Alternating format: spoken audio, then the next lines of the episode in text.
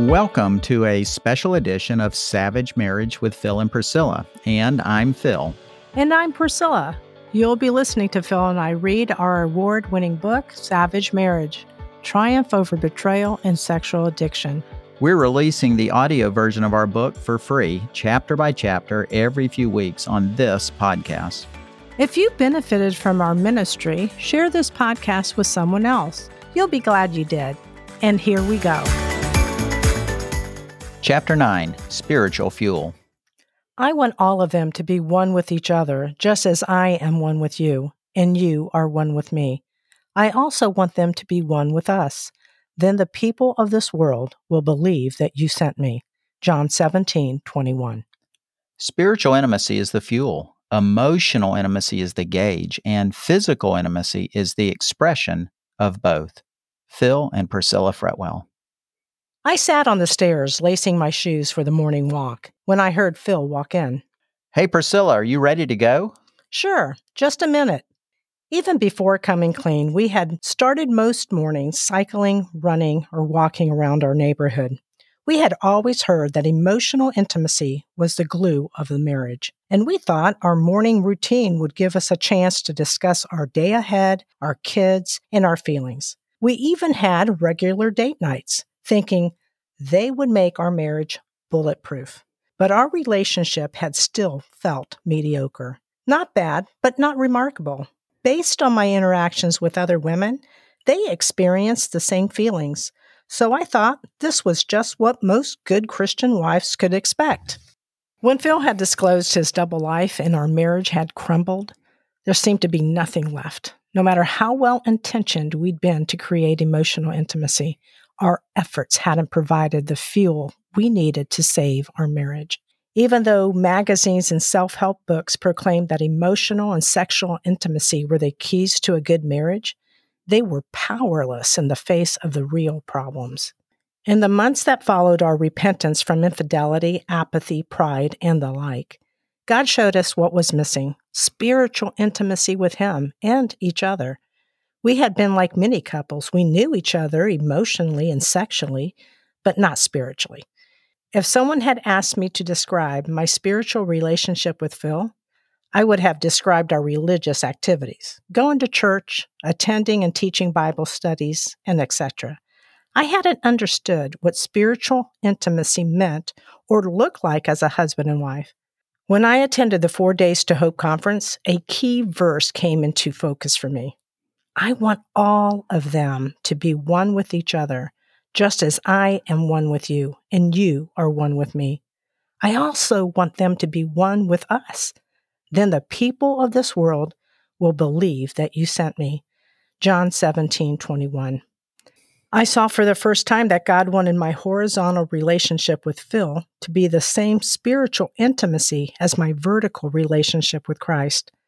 I wasn't sure what this meant, but the Bible promised that spiritual intimacy with each other would be so amazing that it would cause others to believe in Jesus.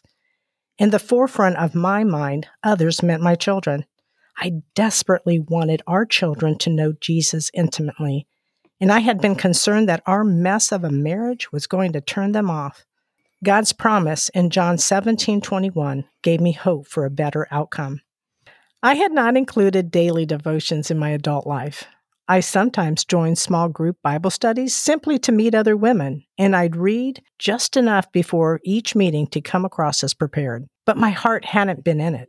Even when we had sporadic family devotions, it had been Phil's idea.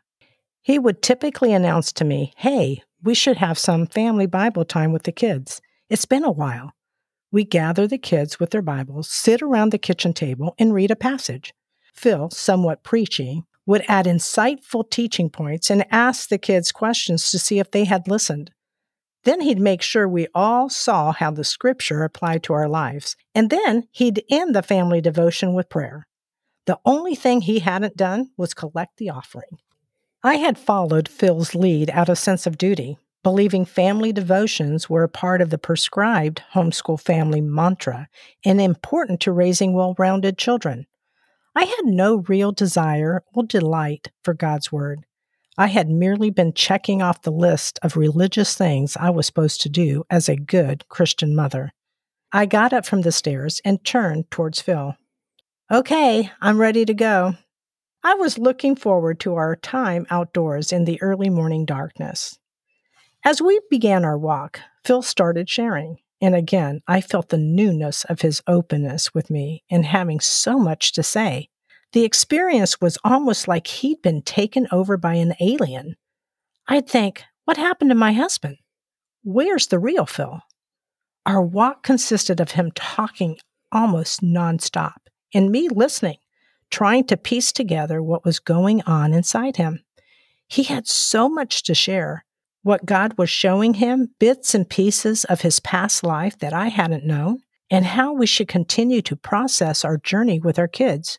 He would keep talking, and I occasionally ask a question, agree, or simply affirm what he had said. As we made our way back home, Phil would ask, "Do you want to pray?" In the beginning, I had wanted to remain a silent spectator. I hadn't been so sure about this new Phil, and had wanted to wait and see how my relationship with the new Phil would unfold. "I'm okay," I typically responded. "I'll just pray silently and agree with you." This had been our routine for the first couple of weeks. One morning, I'd gotten up extra early and sat beside Phil at the kitchen table. He had been following a daily Bible reading plan since the beginning of the year, four months before coming clean. As I approached and sat down, Phil looked up. "Good morning." "Good morning." "I'm reading in First Samuel. Want to join me?" I found one of the kids' Bibles, opened it to First Samuel, and I began to read. For the first time in my life, the Word of God came alive to me. It was remarkable to see His hand, His graciousness, His plan for me in the Old Testament passages. I had never before had that experience. Unlike my childhood and college days, I was not being forced, and I was under no obligation to read the Bible. I just wanted to be part of the changes I was witnessing in Phil's life since he had come clean and given himself fully to Christ three weeks prior. If the Word of God could change Phil from a narcissistic, self-centered, prideful know-it-all into someone who shared his feelings and shortcomings and walked in humility before his family and friends, I wanted to experience that supernatural power. That morning, reading our Bibles together, we shared what we saw in the passages. Not in a preachy way, we simply exposed what we were feeling and hearing from the Holy Spirit. God's Word illuminated our thoughts, and we shared everything He put His finger on. After that, our early mornings together in God's Word sometimes stretched into hours of sharing and discussing, and the Word of God became a delight to me. Phil frequently said our morning sharing was his favorite time of day. We developed true spiritual intimacy with God and with each other as we learned how we saw God and shared what we were hearing from Him, and how He was changing us and helping us process our grief. Every morning we gained more healing of our souls, the most beautiful experiences I have ever had in our marriage. During the first twenty-eight years of our marriage, I had known it was important for Priscilla and me to do spiritual things together. But I had mistakenly thought attending church, joining Bible studies, and having individual quiet times and occasional family devotions would somehow make our marriage radically different. Although these were important activities, they had become part of our religious checklists that created our attitudes of self-righteousness and spiritual pride. When anyone else had shared their struggles, I had told them they needed to do more religious stuff. Then I'd succinctly described all the spiritual stuff I was doing. Such conversations had stroked my ego, making me feel smug in my religiosity, but had done little to help the individual. I had been full of self-righteous pride and hypocrisy, as if I had my heart and life perfectly together. In reality, I had been a Pharisee, full of dead men's bones, Matthew twenty-three twenty-seven. I had been a limited, fallible human being, pursuing my spiritual superiority like I'd pursued my career, with human intellect, vim, and vigor. I had limited my spiritual experiences to what my human talents, abilities, and finesse could produce, rather than what God's supernatural power could work in me. The religious circles I had participated in had always encouraged men to be the spiritual leaders of their families. I had readily embraced this concept since my narcissistic tendencies had caused me to love being the leader and center of attention. I'd also rationalized that men were to take the lead in just about everything because the Bible described wives as the weaker vessel, First Peter three seven. But after Priscilla joined me that first morning of Bible reading and sharing, something fundamental changed in my attitude toward her. I had interpreted weaker vessel to mean spiritually weaker, but that morning with Priscilla, I realized her spiritual insights and words were breathing life into me. God led me to look more closely at First Peter three seven, and I realized what I'd believed about women was not at all true. Likewise, husbands, live with your wives in an understanding way, showing honor to the woman as the weaker vessel, since they are heirs with you of the grace of life, so that your prayers may not be hindered. It became clear to me that weaker vessel meant physically weaker, and that I should seek to deeply understand Priscilla and treat her like she was precious, with care, tenderness, and concern. God also wanted me to honor and respect Priscilla as my spiritual equal, a fellow heir of the grace of life, honoring God and His intention for our marriage. I wasn't completely sure what the verse would look like in daily life, but I knew I needed the blessing of effective prayers. God also showed me I had failed to understand how Priscilla thought and felt about her life with me and her relationship with God. I realized that First Peter three seven instructed me to be a student of Priscilla and seek to understand her true thoughts and feelings. As we spent time together each morning, I saw that God's Word was the key to opening the thoughts and intentions, Hebrews four twelve, of her heart, and I reveled in sharing with her at a much deeper level than we'd ever had in the past. I was learning how she thought and felt about our life together and her life with God. She saw my enthusiasm to know her deeply and opened up to me like never before. As I affirmed Priscilla spiritually, I saw God doing amazing things through her. I became more open to hearing her opinions and believing God was speaking to me through her. I committed to God and Priscilla to refocus our relationship on spiritual intimacy, the real fuel for marriage. After twenty-eight years of being married, teaching numerous Bible studies, and holding church leadership positions, I had finally discovered the joy of spiritual intimacy with my wife. It felt marvelous. When I embraced Priscilla as a spiritual equal, she blossomed. I could see her spiritual boldness growing and God using her in unimaginable ways in our relationship. For example, God put His finger on something else in my life that had pulled me away from Him and my family, my prized possession. Many people have a prized possession that consumes their thoughts and makes them appear significant, important, or admirable. Mine made me feel wonderful and looked something like this. When I'd meet someone, I'd subtly disclose sooner or later how precious my prized possession was to me. I'd even occasionally invite a friend to enjoy my prized possession with me, hoping they too would feel how special it was and maybe envy me. Having breakfast with my friend Jay, whom I'd called from the plane before coming clean, I confessed, "I've been thinking about my prized possession, and I believe it's pulling me away from God and my family." He immediately put down his fork and looked me in the eye. "Phil, I think you need to sell it and give all the money away. Turn your prized possession into a blessing for someone else." He was blunt but full of care and concern. I glanced down and asked God to confirm whether Jay's instruction was indeed the right path. "I think you're right," I replied slowly, meeting his eyes again. "I'm going to sell it." That evening, I told Priscilla I planned to sell my prized possession and give all the money away. Without hesitation, she nodded her agreement. "I think that's a good idea."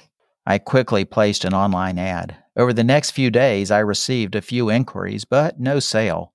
One morning, Priscilla walked in. "How's the sale of your prized possession going?" "I've received a couple of calls, but no real bites. God knows I'm going to give the money away. So when He's ready to sell it, I think He'll sell it." Priscilla looked down and thought, rolling her pen against her Bible. Phil, I don't think it takes any faith to wait until your prized possession sells to give your money away. I think you should give your money away first, right now, and then it will sell. That takes faith. Priscilla's thoughts were sometimes very black and white, coming across like an Old Testament prophet. Prior to coming clean, I would have pushed back by saying I didn't know how much the prized possession would sell for, or it could take months to sell. However, I had learned that God sometimes spoke to me through Priscilla, so I'd better listen. Okay, I think you're right. I estimated the proceeds, split that figure in half, and immediately processed online checks to two nonprofit organizations. I looked over at Priscilla. There, it's done. Good. Priscilla and I, in faith, thanked God together for an impending sale. The next day, I sold my prized possession to someone who had not even known I'd listed it for sale. It was a blessing to have sold my prized possession, but the bigger blessing was seeing God affirm how He had used Priscilla to speak to me through the precise timing and means. For Phil to take my advice without arguing was a miracle. Although my suggestion to give away the money and faith before selling made no sense in the natural world, it made complete sense in the spiritual world. He had needed to plant that seed of faith to reap the results. And afterwards, he seemed to have a newfound spiritual respect, frequently telling me, "You have an anointing." As we grew spiritually with God and each other, Phil and I felt deeply intertwined, as if our innermost beings were operating as one. All our past focus on emotional and sexual intimacy had never brought us this close. We began to understand what God meant about two becoming one. Genesis two twenty-four and Mark ten eight. We also began to believe God would show us more amazing things that the natural intellectual mind would struggle to believe. On a Sunday morning after church, as we corralled the girls and headed to our car, I remarked, "Well, that was interesting." Phil glanced at me as we walked. What was interesting? The woman who's coming to speak in a few weeks. They say she has a prophetic gift. What do you think about that? Phil arched his eyebrows and rolled his eyes. I don't know what to think. I know the Bible talks about gifts of prophecy, but I've never heard someone described like that. Me either. This is exciting, don't you think? Phil shrugged and murmured something about prophetess and snake oil. Typical Phil, trained as an auditor and thereby groomed to be skeptical, always looking for the fraud and the lies. I relied more on my intuition and feelings. God had been showing me spiritual truth that sometimes contradicted natural human logic. For the next few weeks, as I heard the repeated announcement about the upcoming guest speaker, I was filled with expectation that something was going to happen. I was going to be a part of it. I didn't know what, but I was ready to receive whatever God had for me. The Sunday finally arrived, and I woke that morning with a spirit of expectancy. Phil was out of town, so the girls and I went to church without him. I thought there might be a big crowd, so we arrived early. I checked the girls into their programs and headed to the sanctuary, where I was greeted at the doors by ushers. To my surprise, the sanctuary was mostly empty. Wow, I must be really early. Where is everybody? I picked a seat about midway down the center aisle and was about to sit when an usher walked up and motioned toward the stage and asked, "Why don't you move closer to the front?" I glanced at the stage and replied, "Why does it matter where I sit?" And he pointed to the front and said, "Because you'll experience more of the anointing up there. After what I've been through the past six months, if that's where the anointing will be, that's where I want to be." Okay, I can't argue with that. I moved to the sixth row and took the first seat beside the center aisle. People filtered in and slowly filled the sanctuary as the usual welcome video played with its five-minute countdown. The worship team took the stage as I eagerly anticipated what was ahead. Finally, the moment I'd been waiting for arrived. Our pastor introduced the special speaker who walked toward the front, but not onto the stage. She stood on the floor where everyone was seated and asked for instrumental music. Then she headed back down the aisle, right past me. Her long black sweater over her pants and blouse flowed as she walked. About halfway down the aisle, she turned around and passed me again. Her soft, calm voice speaking encouraging words to the group, sharing thoughts about God and what He was doing. Before reaching the stage, she turned back again, paced down the center aisle, and stopped right beside me. Turning to me, she rested her hand on my shoulder and met my eyes. She spoke directly to me through her microphone, allowing the entire congregation to hear. She's talking to me? Although I had anticipated something would happen, I was honestly shocked that she'd chosen to speak to me out of the almost full sanctuary, and no one in my family was there to witness it. Phil, you should be here to help me remember what she's saying. Her words were soft and comforting. I was looking directly at her to let her know I was receiving what she was saying. She spoke for only a brief time, but one phrase stopped my heart as she said, "You will fight valiantly like Deborah to see the goodness of God restored in your family's lives." I was stunned, because those were the exact words I had written six months prior in my identity statement at Four Days to Hope retreat. I had framed those very words and hung my statement on her kitchen wall, but I had never made the statement public. How could she have possibly known the exact words I'd written referencing Deborah? Deborah's story is an obscure Bible passage, and God had privately impressed me to write the battle statement. Now here was a woman I'd never met or talked with, who'd just spoken the very words I'd written. Oh, how my Heavenly Father knows and loves me so intimately, that He would again confirm His words to me. The speaker lifted her hand from my shoulder and continued walking back and forth, but my mind remained on what she had said. Through the ministry of a stranger in front of the whole church, God had encouraged me by putting an exclamation point on what He had told me six months earlier, His battle plan for me. Indeed, I was a warrior, just like Deborah. I was fighting valiantly for my family's restoration. I had just experienced a supernatural encounter with God that blew me away. I couldn't wait to tell Phil. "Can you say that again?" I said to Priscilla, not sure I completely understood what she'd just shared with me. She told me what I'd written on my identity statement. You know, the part about fighting valiantly like Deborah. Priscilla had waited to share her experience with me until I'd returned from my business trip. She'd said over the phone that she wanted to see my expression when she shared what had happened five days earlier. Her excitement convinced me that she had indeed had an encounter with God, and her testimony made me reevaluate my previous doubts about the speaker. Priscilla, that's amazing. I don't really know what to think. I've had God in a theological box my entire life, and now He's thrusting His arms right through the walls of the box and waving them in front of me. Experiencing prophecy was new for us. I'd always questioned such incidents, thinking some shyster was fooling a bunch of people into believing something that didn't make logical sense. I generally struggled when it came to believing things I couldn't understand intellectually. But as Priscilla and I continued developing our spiritual intimacy and seeing more God instances in our life, I let go of my natural human logic to have my spiritual eyes and ears open. Another example was the dreams Priscilla used to have of my infidelity. I had never considered that the Holy Spirit was possibly disclosing the truth to her. I had brushed her dreams aside, believing she was just living in fear and insecurity about our relationship that consequently disturbed her sleep. Once I came clean, her dreams stopped, until a particular business trip. Two male colleagues and I had an important meeting scheduled with a female executive in a foreign country.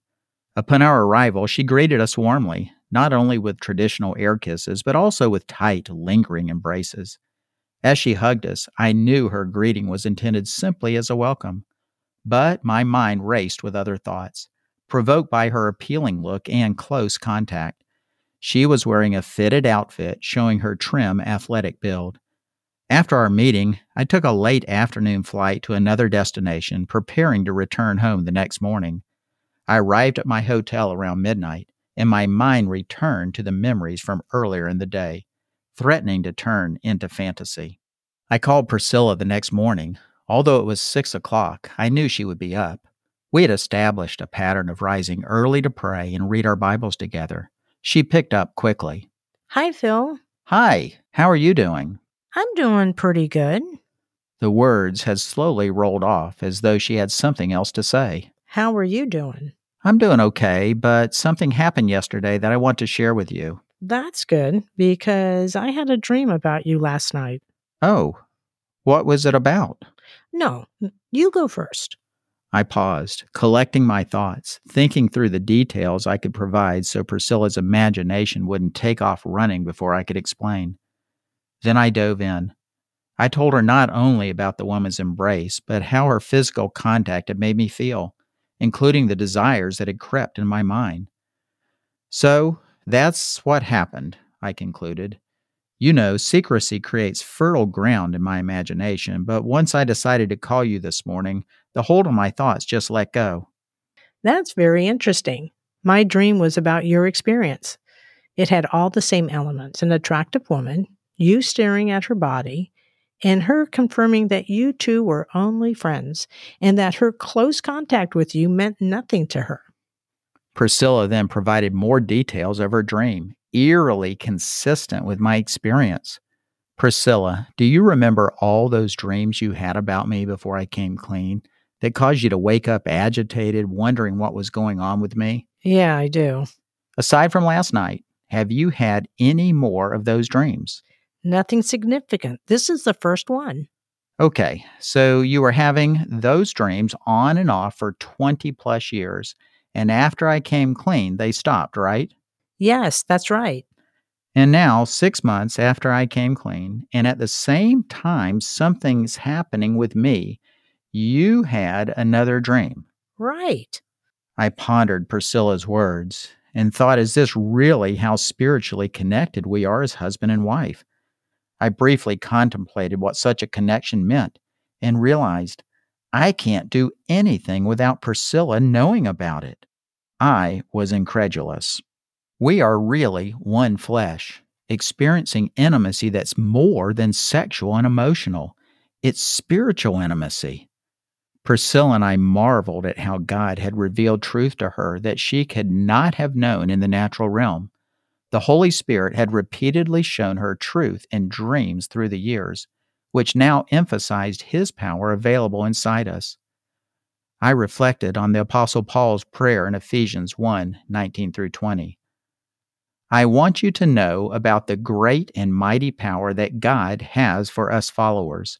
It is the same wonderful power He used when He raised Christ from death and let Him sit at His right side in heaven. In the past, I had thought the Holy Spirit worked primarily in my mind through my academic approach to discovering God's promises. However, I was seeing something greater and spiritually intimate. Can it be that the power of the Holy Spirit can be sensed in more than just my mind? When I had received Jesus Christ into my life at twenty-one, I had known it was God's power that saved me. Like electricity turns on a light bulb, God's power had turned on my spirit and made me spiritually alive. Now I was considering that God's supernatural power did more than just make my spirit alive. Can His power also affect my entire person, spirit, soul, and body? Intellectually, I knew the answer, but experientially, I had understood God's power only as a somewhat distant helper to my natural intellectual strengths and emotional zeal. Have I confused the power of God with my natural power? I had taught the Bible for over thirty years, but I had very few experiences I would call supernatural, until now. Priscilla and I were encountering situations that had no earthly explanation, and I became convinced that the Holy Spirit wanted to be more than a distant helper. He wanted to lead my spirit and transform my soul and body. As the months went by, I felt God healing and restoring our broken marriage. Phil and I were enjoying each other in a new way, and I believed our deeper connection resulted from us engaging spiritually.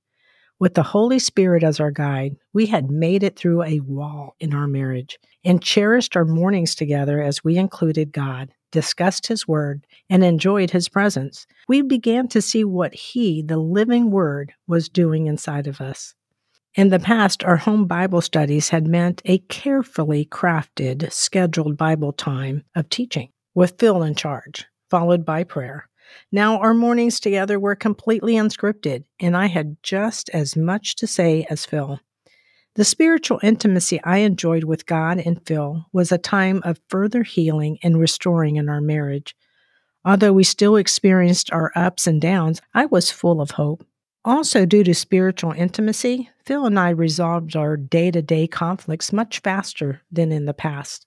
The whole experience of us each coming clean had allowed me to see my sin before a holy God, which positioned my heart and mind to surrender everything to Him.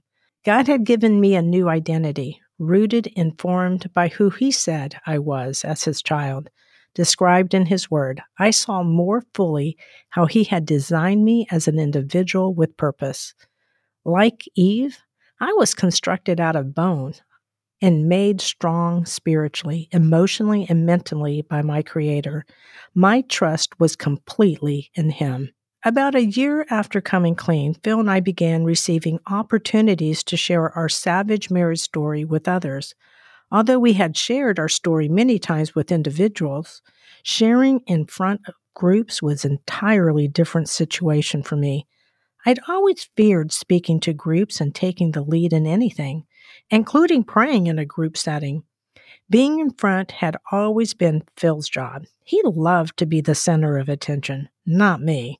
I was in third grade when I got my first ever speaking part. It was for a Christmas production at church. Never before had I been in front of an audience, but I worked on my lines, practicing to say the few sentences without stumbling. When the day of the Christmas performance arrived, I walked onto the stage with another little girl, and I looked at the congregation and completely froze. I couldn't remember a single word.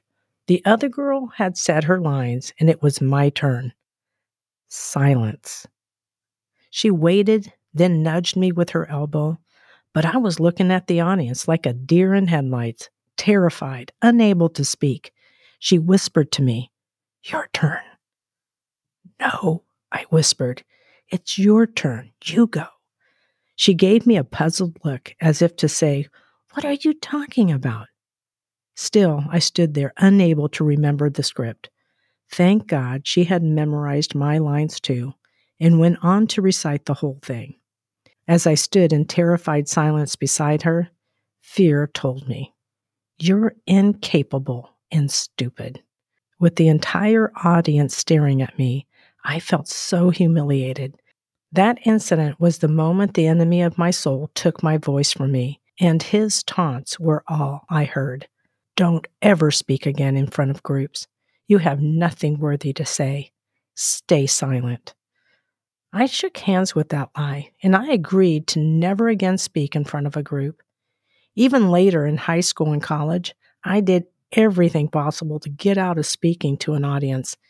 In a few unavoidable times, I felt like a complete failure and an embarrassment to myself. About a year after Phil came clean was my first opportunity to share our story with a group. Paul and Jenny Speed, founders of Whatever It Takes Ministries, asked us to serve as coaches at a weekend marriage intensive. Only six months earlier, we had attended the same marriage intensive as participants, listening to table coaches give their testimony. Asked to serve as a table coach, I felt completely inadequate. Phil and I had just come through our living hell and had walked through the valley of the shadow of death, but Paul and Jenny encouraged us, pointing to the work God had done in our marriage. They said we were credible messengers, and we agreed to serve. At the retreat, as the time approached for us to share, Paul said to me, "You're on after the next breakout session." I was no longer ruled by fear because God had done so much in me, including giving me a new boldness. I had a story to share of His work in my life. Christ, my King and friend, would speak through me. I would not be silent. I would set a trumpet to my mouth and testify of his work, his goodness, and the restoration he had made in my life.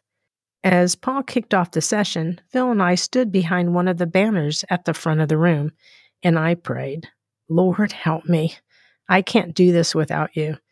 I need you. Speak through me. Thank you for your peace and calmness, and most of all, your presence. I thought of the verse on the back of my t-shirt, Revelations twelve eleven.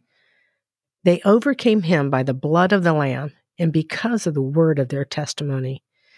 Phil and I walked to the podium and began to share. I can't recall exactly what I said, but I remember telling my story and feeling God's hand of peace on me as I spoke about what he had done in my heart and life.